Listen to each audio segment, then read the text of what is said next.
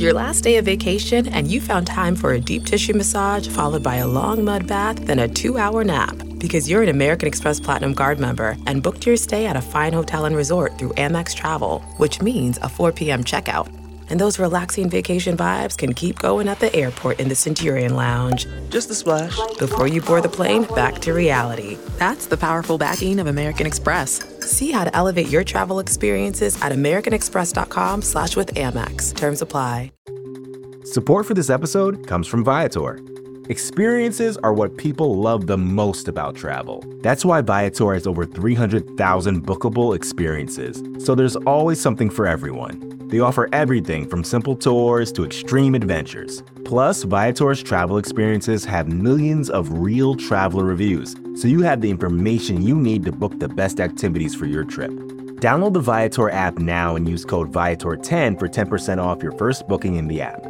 One app, over 300,000 travel experiences you'll remember.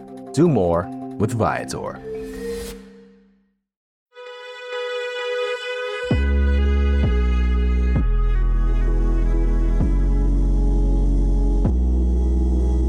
Hello, welcome to the Longform Podcast. I'm Max Linsky. I'm here with my co-hosts Aaron Lammer, Evan Ratliff. Gentlemen, hello.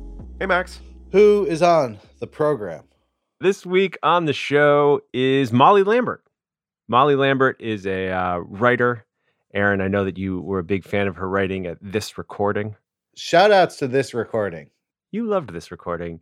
I've loved Molly's writing for a long time, but now tell me if this uh, sounds familiar to either of you guys. She doesn't write as much anymore. She's uh, doing podcasts and she has a new show out. It actually just wrapped. It's called Heidi World, and it is the definitive account of Heidi Fleiss, the LA Madam. It sounds a little different than most podcasts. She cast like, I think, 68 people to play different roles in the story. So it's uh, it's got all these actors and podcasters you've heard of, and it was, as we talked about, sort of the first thing that she was really in total control of. And it turns out Molly Lambert likes being in total control. I I'm going to say that I don't know if you got into this, but she she has another podcast that is uh, about the uh, reality TV program Below Deck. Here's the deal: I have seen every episode of Below Deck. I want to come on her Below Deck podcast. She's probably going to listen to this episode that she's on. And so I'm sending a very special request to Molly Lambert. Have me on your Below Deck podcast. I have a lot of thoughts. We didn't get into her Below Deck podcast. So when you are eventually on it, we'll just run it as a bonus episode on long form too, so people can listen. uh, we are brought to you in partnership with Vox, who help us make the show. Thanks to everyone at Vox. And now here's Max with Molly Lambert.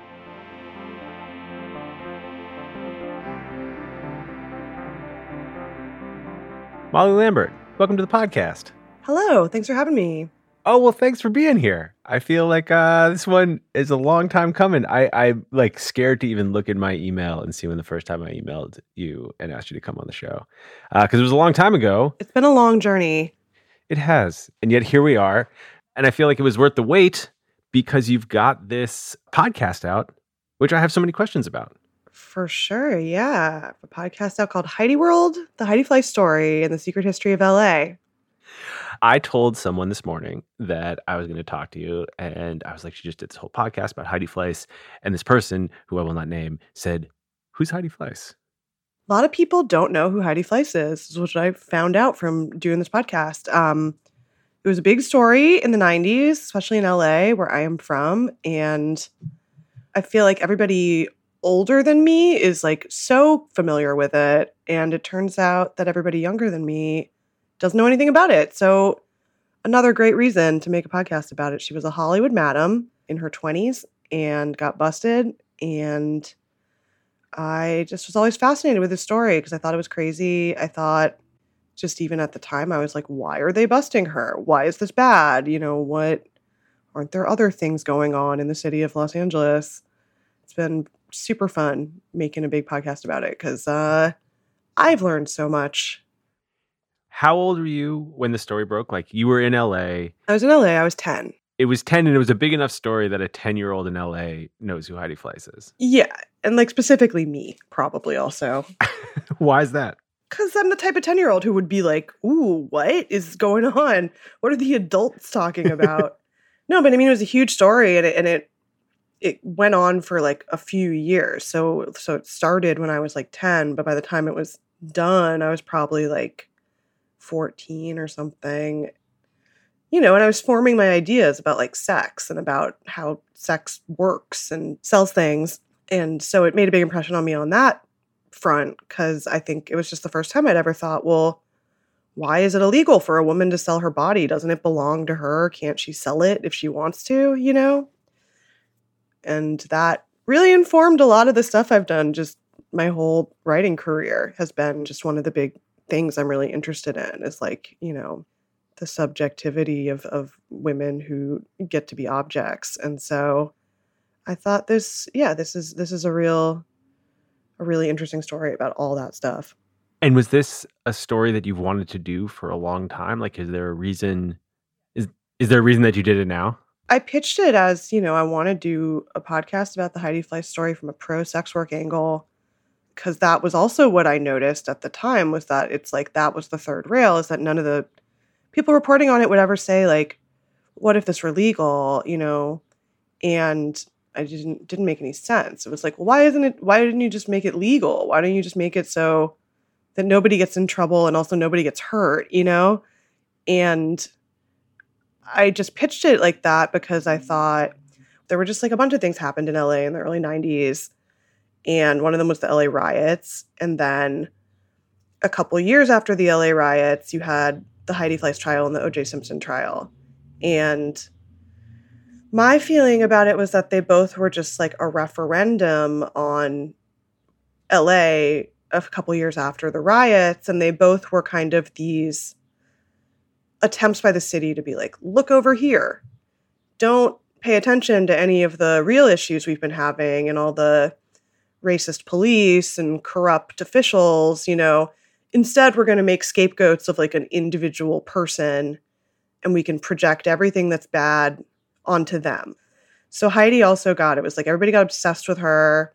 They're obsessed with the scandal. And then when the OJ scandal broke, that was a bigger story. So they kind of like tossed her aside to go to the OJ trial instead.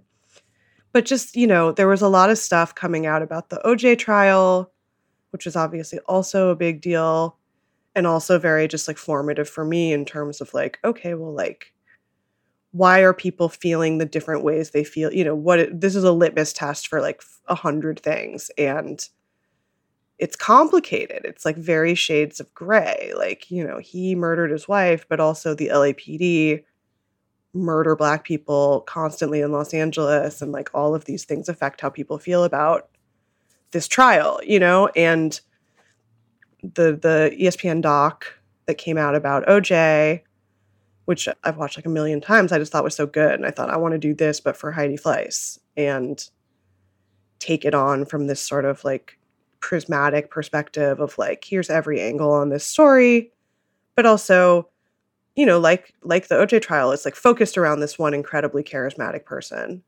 That's so interesting that Ezra Edelman's doc was like your North Star, you know, the OJ doc's like non narrated.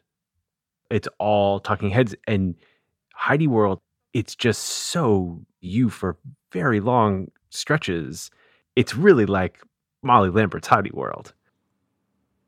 Yeah, definitely. I mean, I think I also thought if I'm going to do this, it has to be more than just me regurgitating stuff that people might already know. And I didn't know going into it, but I was like the more I got into the research, I was like, oh, yeah, this is me. This is like my story in a lot of ways. I'm also like a half Jewish girl from like not Beverly Hills, you know, from the Valley who like feels alienated by a lot of aspects of of Los Angeles and especially about just, you know, picked up very early on that like the class issues in LA are fucking insane and that they're so extreme. Yeah, I mean it's not it's not surprising to hear you say that. I I wouldn't think that you would say that you think it's the best place in the world, but it also is like clearly very dear to you. Yeah, I love it. It's very like, you know, I'll talk shit about my mother, but don't you dare ever say anything. You know, yeah, totally. people talk so much shit about LA or they used to. Now it's less less like that. Now they talk now they're too nice about it. Um that I always that I did end up getting, you know, sort of defensive. I think I grew up in LA like I got to go to the East Coast and then I went to the East Coast and was like I got to go back to California.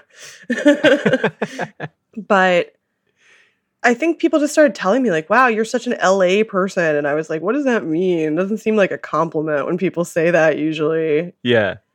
Do you have a sense of what that means now? Like, what's your definition of being an LA person? I am such an LA person. I think what they were trying to say is that I sound like Drew Barrymore, which is also for sure true. And I also was like, it'd be fun to make a podcast where it's just in my voice because I sound like Drew Barrymore. And I kind of hate a lot of like fancy podcast narration. And I was like, I'm just going to do it like you're talking to me and how I would tell you all of these stories. But I think maybe also it's just like I'm always very interested in like the high and the low and where they intersect. And so the Heidi story too, it's like the absolute like scum of the earth is present in both Hollywood and like the Vice Underground, I thought was so kind of funny, fucked up and funny. I mean, fucked up and funny is all over the show.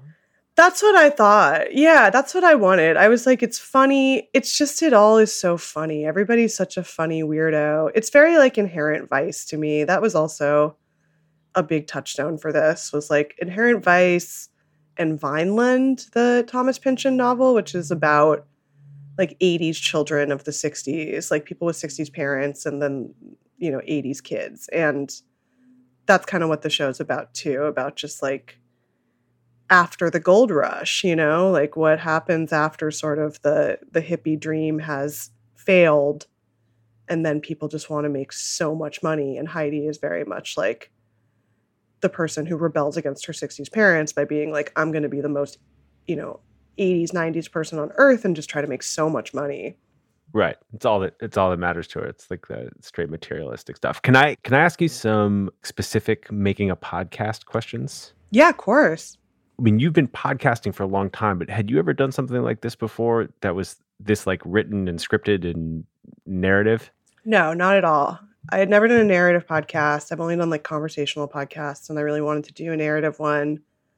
And it just seemed also like there was this wave of kind of like nonfiction narrative podcasts that I really liked, and uh, specifically Karina Longworth's. You must remember this. Um, Karina's an old friend of mine, and Lili Anolik's uh, Traci Lords podcast. So I talked to both of them. I said, "Hey, how do I do this? What do you guys recommend? Like, what was your methodology for making a podcast?" And I asked Karina too, like, "Hey, is it cool if I do this? Would you? Am I am I getting into your territory if I do this?" And she was like, "No, of course not. Like, do it." She gave you she gave you her blessing. yeah, she gave me her blessing. She was like, "We should." I mean, I'm very like everyone just should just make a podcast, especially women. I tell women like, "Yeah, just do it. Just research something you think is interesting." And it takes just like there's such a low barrier of of entry to to make one. You just need a mic. Yeah, I feel like there's a lot of podcast producers who just heard that and like cringed because there's like all kinds of sound design going on in this no, show. I but mean, it does. It has. We have four incredible producers, and they do the sound design, and they help me work through sort of like the scripts and all that stuff. It's yeah, it's very like. I think I also wanted to seem kind of like tossed off, but it's it's been worked on a lot. So I wanted to feel casual, but not you know not feel overproduced and overworked. But it's it's for sure very produced, and we worked on it a lot. well, that's part of my question is like, how did the experience of making it line up with whatever your expectations were? Like, was it harder than you thought it was going to be? How how was it different? I just had this like crazy idea to cast like a hundred people in it that I thought would be fun, but also it kind of went with this idea I had of like the expansive. I wanted to make shortcuts. I wanted to make Robert Altman shortcuts, basically, and just have like a huge ensemble cast. And so I reached out to Annie Hamilton first before I even started writing and said, Hey, I would love for you to play Heidi Fleiss in this podcast. I saw her I met her in real life through my friend Naomi Fry, and then I just started following her on Instagram. She makes these incredible Instagram videos where she's like walking around talking to people. She just had this incredible charisma where I was like, this person, and she's an actress, and I was like, she'd be perfect. She'd be the best Heidi Fleiss because she has this quality of like she can talk you into anything and she's just you can't look away from her. And so she said yes, and so that was great. And then I asked my friend Max Silvestri to play Ivan Nagy. Max is a really incredible comedian. He's my my old friend from college and he also like he like watched all these videos of Ivan Nagy and like did a, learned how to do a Hungarian accent. Just like everybody did such a great job and worked so hard and you know that's not even me that's just like i hired good actors is the number one thing i would say and was that the plan from the jump? Because like there's there's another way that you could have approached it which is like lots of these people are alive. Well yeah everyone's alive. And so when i first started i was like i could you know interview people i could go out to people. Honestly i didn't want to get sued. So you know there somebody was like why don't you talk to charlie sheen? And i was like if i talk to charlie sheen he might be like no you can't do this. Like you can't talk about this on a podcast. Like fuck you. So it was also just that when i started doing the research because i just started going in the archive because karina told me she said get a newspapers.com subscription which i did and i just started looking on the internet and looking at old LA Times, you know, going in the LA Times archives and seeing like what's the first mention of Heidi Fleiss and finding out that like the first mentions are actually of her father, of Dr. Paul Fleiss, you know, and kind of going from there. And just as I got into it, I found out that there was so much archival material and so many quotes from everybody in all of these stories that I thought, hey, I'll bet, you know, wouldn't it be fun to like do this as a radio drama, basically using all this stuff that people actually said at the time and recreating the entire world, you know, that this took place in. I just thought that would be cool. And then I just, you know, got really insane and was like, I'm Orson Welles now. I'm going to going to create a, you know, a radio theater ensemble. And actually, like I did do, I was a playwright. I won a bunch of young playwright contests. What were your plays about? My plays were about um, the one that won me the New York Young Playwrights Contest was about a hot dog vendor and an ice cream vendor getting in like a philosophical war about like who who's more pure because uh, the ice cream vendor says it's like if you sell ice cream in the winter, it's like it's more it's more meaningful because people really want it if they get it. It was a ripoff of Edward Albee's The Zoo Story, and uh, it got produced off Broadway, and it was incredible. No shit, that's amazing. How old were you when you wrote it? Well, I won when I was 16, and then it like took a while. They were like a year behind for some reason. So then it got produced when I was 17 when I was in college. This is making more sense about why you as like a 10 and 11 year old were like there's something about this heidi fleiss story that doesn't make sense to me i mean i was extremely in Ma- in rushmore when max fischer says that thing about like i wrote a little one act about watergate like that was very that was me i was and i still love watergate um but yeah i think um i think i realized doing this that like maybe maybe i have this like secret desire to direct like a hundred people in something. um, and and you did all the directing for this too? Yeah, kind of. Well, so I directed most of the main actors, mostly Annie, but because of COVID, we basically it's like I I learned a lot from doing it too. Where I'm like, if I'm do if I were to do it again, there's things I would do differently that I only could learn from doing them wrong or having issues. Like what? our plan was to bring everybody into a studio. Um, all you know, there's actually 68 people in the podcast, but because of COVID, we couldn't do that. So we ended up sending out mics to everybody that we could. I kind I, I kind of love how it turned out because of that because it's like it's a little scrappy and I think that actually works for it because that's really what I wanted was for it not to sound like really overproduced and and to sound a little bit kind of like fun and and you know indie and you said that a couple of times. Can you just um articulate your gripe with the like overproduced podcast? I just I, I know what i don't like. There's a lot of stuff i don't like and i know it when i hear it and there's a type of super overproduced style where there's just like bells and whistles constantly that I think people do a lot because they can, you know, and and I didn't want it to sound uh, overproduced, but I also didn't want it to sound like we were making it in the saw basement, you know. So hopefully it caught the middle of that somehow. But yeah, I, I mean, I, it was just a lot of like sending mics out to people and then having to like be like, oh, we forgot to say your name at the end. Could we get you to say your name? It was a lot of just kind of like rolling with the punches with it. So that means a lot of people directed themselves, is what I'm saying. Um, everybody who has like one line, which is a lot of people, for the most part, it's like if I gave them a note, you know, they did the note. But otherwise, they were just like, it's it's also because I hired them because I knew they would do a good job. You know, I cast the actors and then I cast podcasters and then I cast just kind of friends of mine. But everybody I cast in the show is somebody whose work I admire and who I like and who I think does cool stuff themselves, you know? So a lot of it was also just wanting to put people in the show whose fan bases I thought might be into the show because I was like, well, I like their stuff. Maybe if I put them in the show, like they'll, you know, tell their listeners to listen. It was very like mercenary of me to be like, I'll put everyone who has a good, successful podcast that I like. But it was very like personally satisfying to do all of this. I don't I, I think I just I learned a lot about myself, which is that it turns out I like to be in control. Yeah. Have you not felt like in control on your other projects in this way? I think it's just like I'd done collaborative stuff before. I've only done I mean, I did a podcast by myself for a minute at Grantland called the the Lambert Report. That was just me interviewing people, but I've always done conversational podcasts and so I think maybe in a way I'd avoided being in charge. I was like, I like to collaborate. I like working with other people. I don't need to put myself in a situation where everything's on me. And then when I did put myself in a situation where everything was on me, I was like, whoops, I love it. Whoops, I love to be in charge.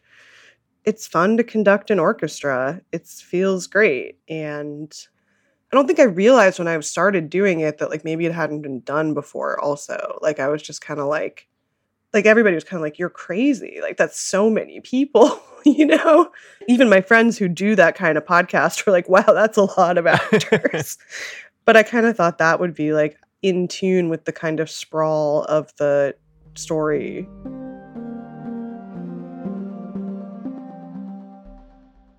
Busy weekends are a breeze with American Express Platinum Card. 8 a.m., wait to board plane in the Centurion Lounge. Much better. 2 p.m., grab seats for the game. 6 p.m., book an exclusive reservation with Resy Global Dining Access. Right this way. Because the American Express Platinum Card offers access to the Centurion Lounge, must see live events, and exclusive reservations at renowned restaurants. That's the powerful backing of American Express. See how to elevate your experiences at AmericanExpress.com slash with Amex. Terms apply. Support for this episode comes from Viator. Sure, a good souvenir is always fun but it's the experiences that people love the most about traveling. When you get back home, that t shirt might fade and that snow globe might break, but it's those once in a lifetime memories that will last. Viator is a website and app where you can book travel experiences like architectural sightseeing, snorkeling excursions, sunset cruises, and so much more. With Viator, you can reserve everything from simple tours to thrilling adventures with over 300,000 bookable experiences in 190 countries. Whether you're a foodie, a history buff, or an adrenaline junkie, there's something for everyone. Plus, Viator's travel experiences have millions of real traveler reviews, so you can have the information you need to book the best activities for your trip. When you book a travel experience with Viator, there's always flexibility and support with free cancellation, payment options, and 24 7 service. Make memories that will last forever with Viator. Download the Viator app now and use code Viator10 for 10% off your first booking in the app. One app, over 300,000 travel experiences you'll remember. Do more with Viator.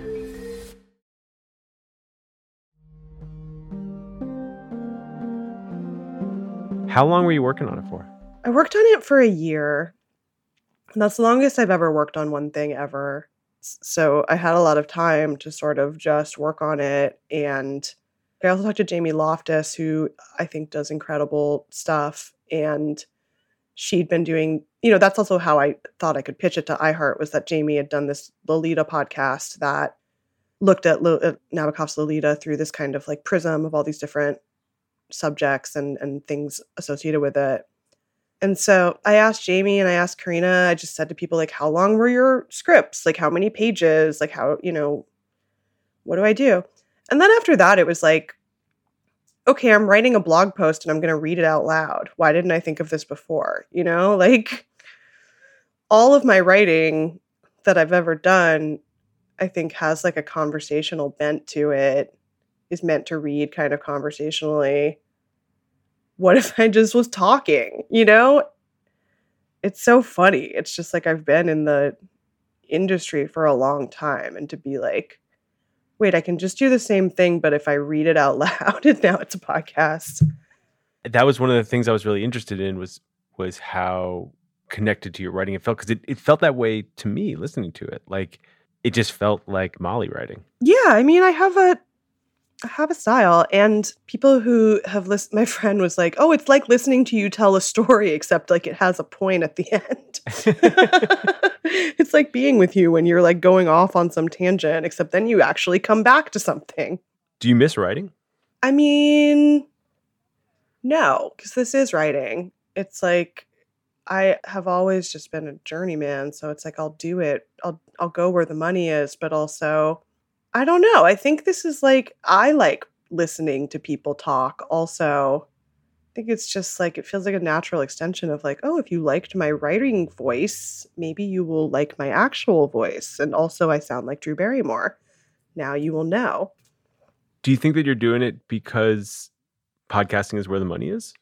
Yeah, I mean, I think the magazine industry is dead. I think um magazines and blogs and stuff are are done and not coming back. So I definitely made a concerted effort to like put my my energy towards podcasting because that's uh, more of an industry right now. Yeah. But I'm also, you know, I'm trying to get into film and TV. Uh, it was also a little bit of a, a mercenary thought there of like I'm going to reverse engineer, you know, making something that is basically a TV show but as a podcast. I mean, it totally feels that way. Like you can you can just see the TV show in it from the first like five minutes. I can't believe they haven't done it. That was part of what this came out of. Was I thought I can't believe there is an American Crime Story, Heidi Fleiss and uh, you know Ryan Murphy. Call me. Just think about the stunt casting. Yeah, right. I mean, I thought of it as like I want to make like a low budget indie movie, but as a podcast. You know, it's like to make a ten episode anything that feels like a complete work has been so satisfying for me just personally as like a creative person. It's been like it just feels like a culmination of everything i've ever done you know? Because i think the other longest thing i ever did was probably my porn awards piece porntopia for grantland which was about the adult video news awards which when i did it a lot of people were like hey david foster wallace already did this. And i was like yeah. And he didn't talk to any porn stars about how they feel about being a porn star, which is the main thing I was interested in. You know, when I was a kid too, this is I think what broke my brain about it was like, well, why are people like disgusted by the thing they desire? You know, why is it like gross to sell sex to somebody, but also like you want the sex that they're selling? The whole thing, just like, you know, misogyny in a nutshell, but like after the adult video news awards i think i just just like this has always been sort of my lane i guess in some way. And heidi just has so many amazing quotes from the time about how hypocritical it was of them to bust her and how everybody in hollywood hired hookers all the time. And you know just that this was kind of like part and parcel of hollywood and nobody liked it when she when she turned that rock over when you say this is the most creatively satisfying thing you've done, why is that, do you think? What was different here?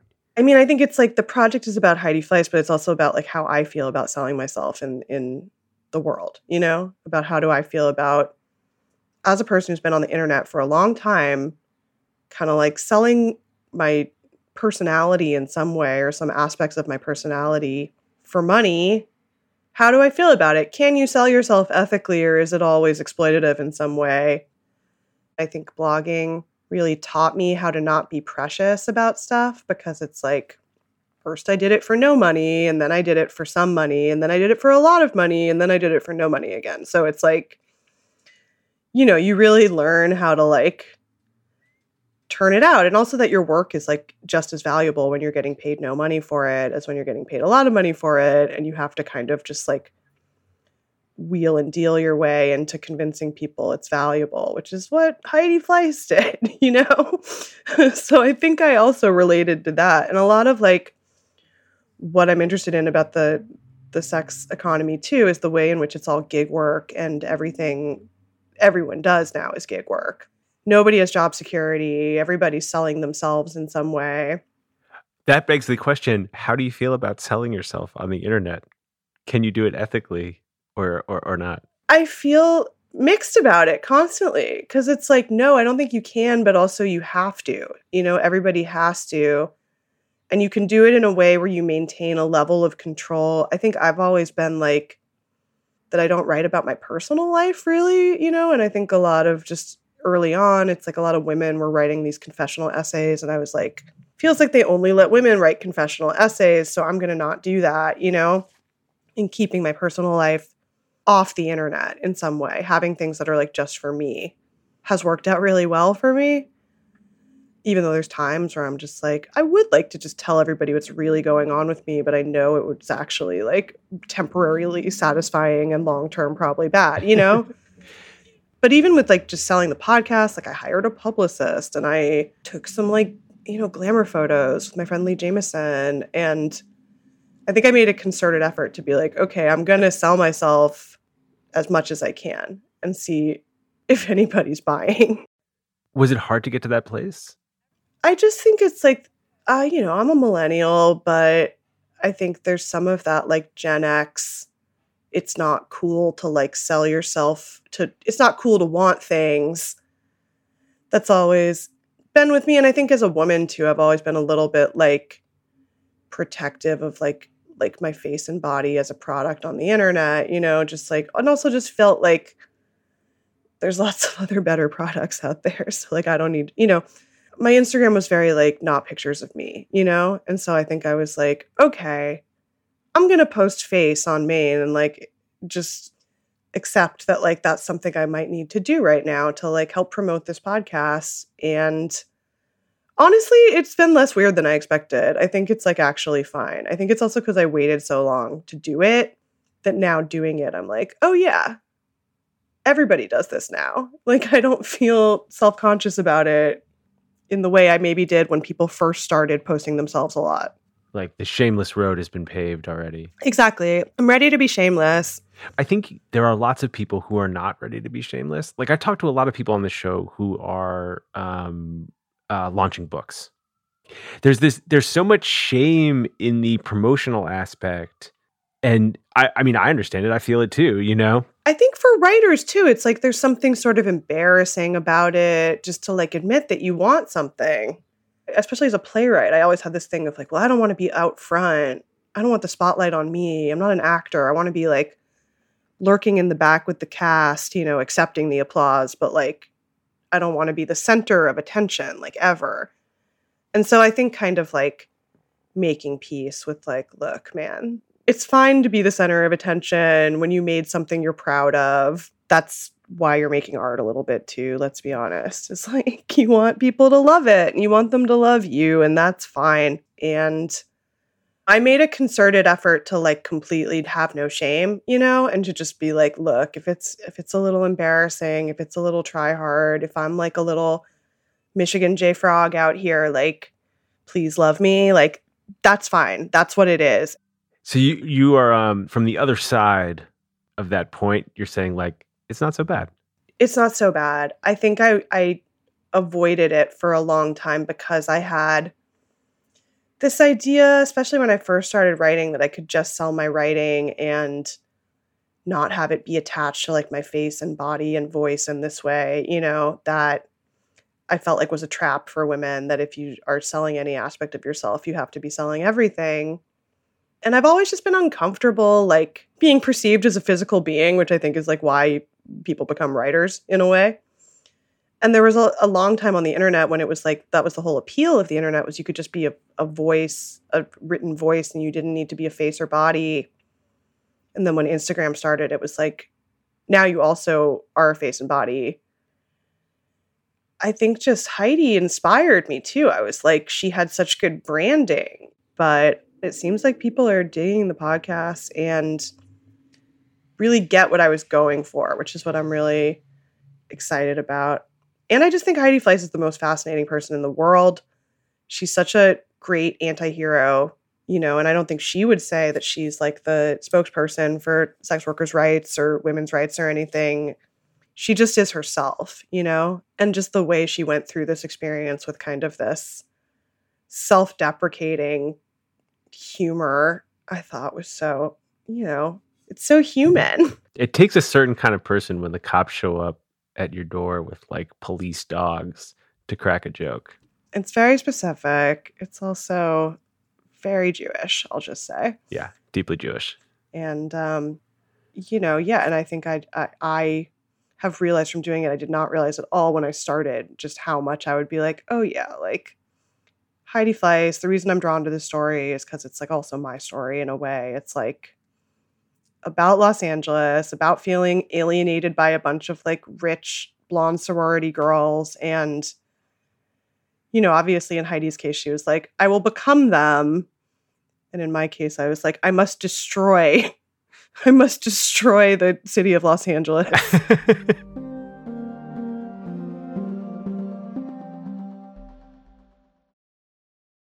This episode is brought to you by Paramount Plus.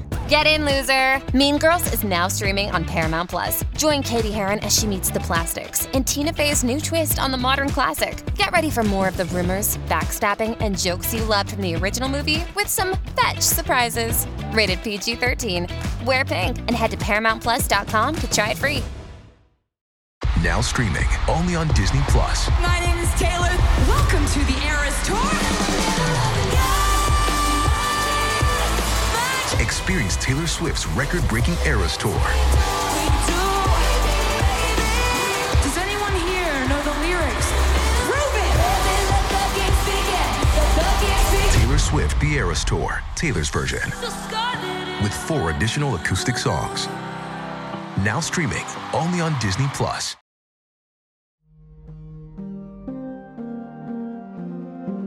so interesting to hear you talk about how much it meant to you to like be in control because i did this interview with karina years ago now years and years ago six years ago seven years ago something when she was pretty early on with that show and she talked about the same thing just how meaningful it had been to do something on her own and have it like make sense to other people Yeah, exactly. And I and I think a good podcast to me and what I think Karina's podcast is too is like, yeah, it should be a personal expression of some kind. You know, it's a little bit of a piece also with like these Mad Men recaps I did a long time ago for Grantland that were like very much me working through my own personal life through the veil of like talking about Mad Men, but also kind of trying to like shoehorn in some like a lot of like radical 60s leftist history into something like a recap where you're like, people who read this have already watched Mad Men. They know what happened. They want to hear somebody's rambling thoughts about it and also maybe a little bit of context that the show itself isn't providing about politics in the 60s, which was like a thing that show never got into that much that I was always like hoping hoping it would, but it was kind of like not the point of that show, you know? you were one of the um the like first grantland hires i mean i remember those mad men recaps And those were the thing that I got paid nothing to do when I was doing them at my blog. And then I suddenly was getting paid for it. And it was like, okay, but I'm not doing anything differently. I'm doing the same thing, but now I get paid for it. And that was like, I've had a lot of experiences like that where it's like, okay, well, I'm just going to keep doing the stuff and like, hopefully sometimes there will be money for it. Cause I do have to think about money, unfortunately. Like, I wish I didn't. It's like I, I'm going to keep cooking the same meal, and sometimes it's going to sell for ten bucks, and sometimes it's going to be free. Yeah, and and sometimes it's going to sell for a hundred bucks, and it'll be the same meal, you Yeah. know. And I think anyone who's been in in magazines has seen just like it's not coming back. You know, the money's not coming back. I think to magazines. Are you nostalgic at all for the like Grantland era? No, because I'm very like keep it moving. I think always, and I think just at every point I've been like, what's the next thing? What's what am I doing now? And and I've always been trying to move towards film and television and wanting to write film and television. So I'm stoked. It feels like it was all training for this. And again, it's just like I think for me, I think to move out of there's something also about the ephemeral thing of like turning things out constantly and then just like, you know, you let go of the balloon and it's like you never see it again. That maybe was a way of me avoiding having to work on one thing consistently that I like just come back to and just work on, you know? Um and so I think having to like commit to one thing and and not and and be able to commit to it because like or you know because I got hired to do it and I could just work on it and and I was a little afraid of like committing to one big thing for a long time like that because I'm a little bit maybe commitment phobic of stuff like that, you know? I haven't written a book yet, which I also am trying to do. But you know, yeah, the idea of like there's just this one big project and it's all on you and the deadline comes up if you haven't finished it, like it's your fault. And I think maybe that's also why I liked working with people is because I was like, well, then it's not just my, you know, we're all in it together. It's not just all on me. And I think Annie Hamilton and Max Silvestri deserve podcast Oscars for their work on the show, and Karen Thompson, who plays Madame Alex, who's incredible.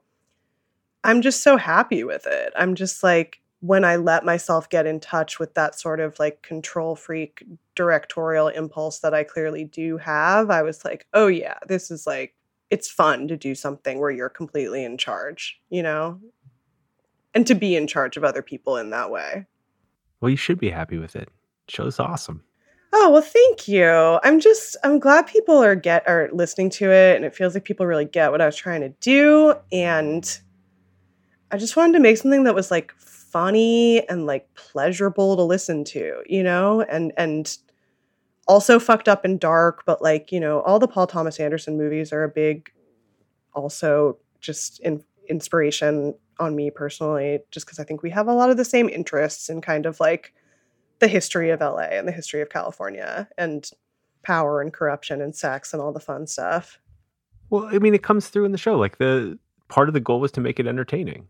Right, to make it entertaining, but also like there's a lot of fucking history in there too. Totally. You know, that was the thing that I really was not sure if people were going to like, you know, cuz I'm like to me it's really interesting to learn about ev- the history of the Sunset Strip and I learned a lot of stuff that I didn't know, you know. But like does anyone else care about the history of the Sunset Strip? And so for people to be like, yeah, that's really interesting, we do care. You know, even even people that aren't LA people to be like to find that stuff interesting. I mm-hmm. I'm really stoked about that. Part of the reason that the history stuff in the show works is that it does connect to now and resonates in the moment we are living in. But another reason it works is that it's so obviously interesting to you.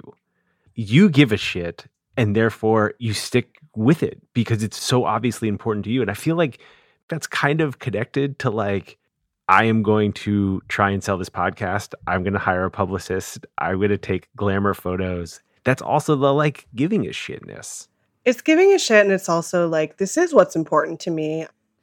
Part of the reason I wanted to do the show is because I think we're at a moment with sex work that is very just looking at how nothing had changed and how things had gotten worse actually for sex workers since this moment that was such a flashpoint. And I put this porn star named Siri Dahl as the jury forewoman, who's the person in the Heidi Fleiss case who really starts to say, hey, wait a minute, like this all seems really hypocritical and bad. And like we got railroaded into voting guilty. But yeah, it's just like sex work is more illicit than ever in a lot of ways. It's been banned, you know, because of like people like Peter Thiel saying we don't want, you know, the banks don't want PayPal to pay for stuff that's like sexual in any way. just the way in that like sex is commerce and and people want to control that. I feel like I'm still just unraveling this stuff always, but um it's such an interesting story. And yeah, I was just I think that's also with good podcasts. I was like, they're all something that the person who's making it is clearly obsessed with. And yeah, and you don't know if people are going to go with you and be into your obsession the way that you are, but if you're excited about it, they'll be excited about it. Well, they're certainly not going to if you're not all in. Yeah, for sure. But yeah, I mean, I, I wanted to make uh, make casino basically casino from Ginger's point of view is where I'm always headed. You know? Yeah. Hey, Molly, thanks for doing this. Oh, for sure. Thanks for having me. I'm glad we finally sorted it out. It feels it's been like years in the making. Literal years, but this was the right time. This was the right time. This was the perfect time, and I, I really appreciate you taking the time to talk to me.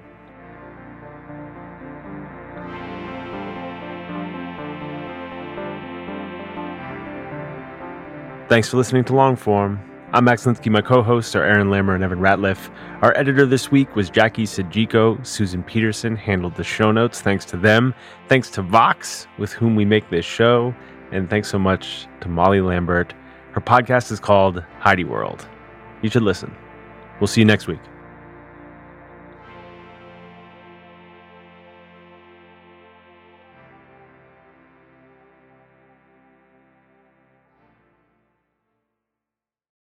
When you're an American Express Platinum card member, don't be surprised if you say things like, Chef, what course are we on? I've, I've lost count. or, Shoot that! Shoot that! and even, Checkout's not until 4, so. because the American Express Platinum Card offers access to exclusive reservations at renowned restaurants, elevated experiences at live events, and 4 p.m. late checkout at fine hotels and resorts booked through Amex Travel. That's the powerful backing of American Express. See how to elevate your experiences at americanexpress.com slash with Amex. Terms apply.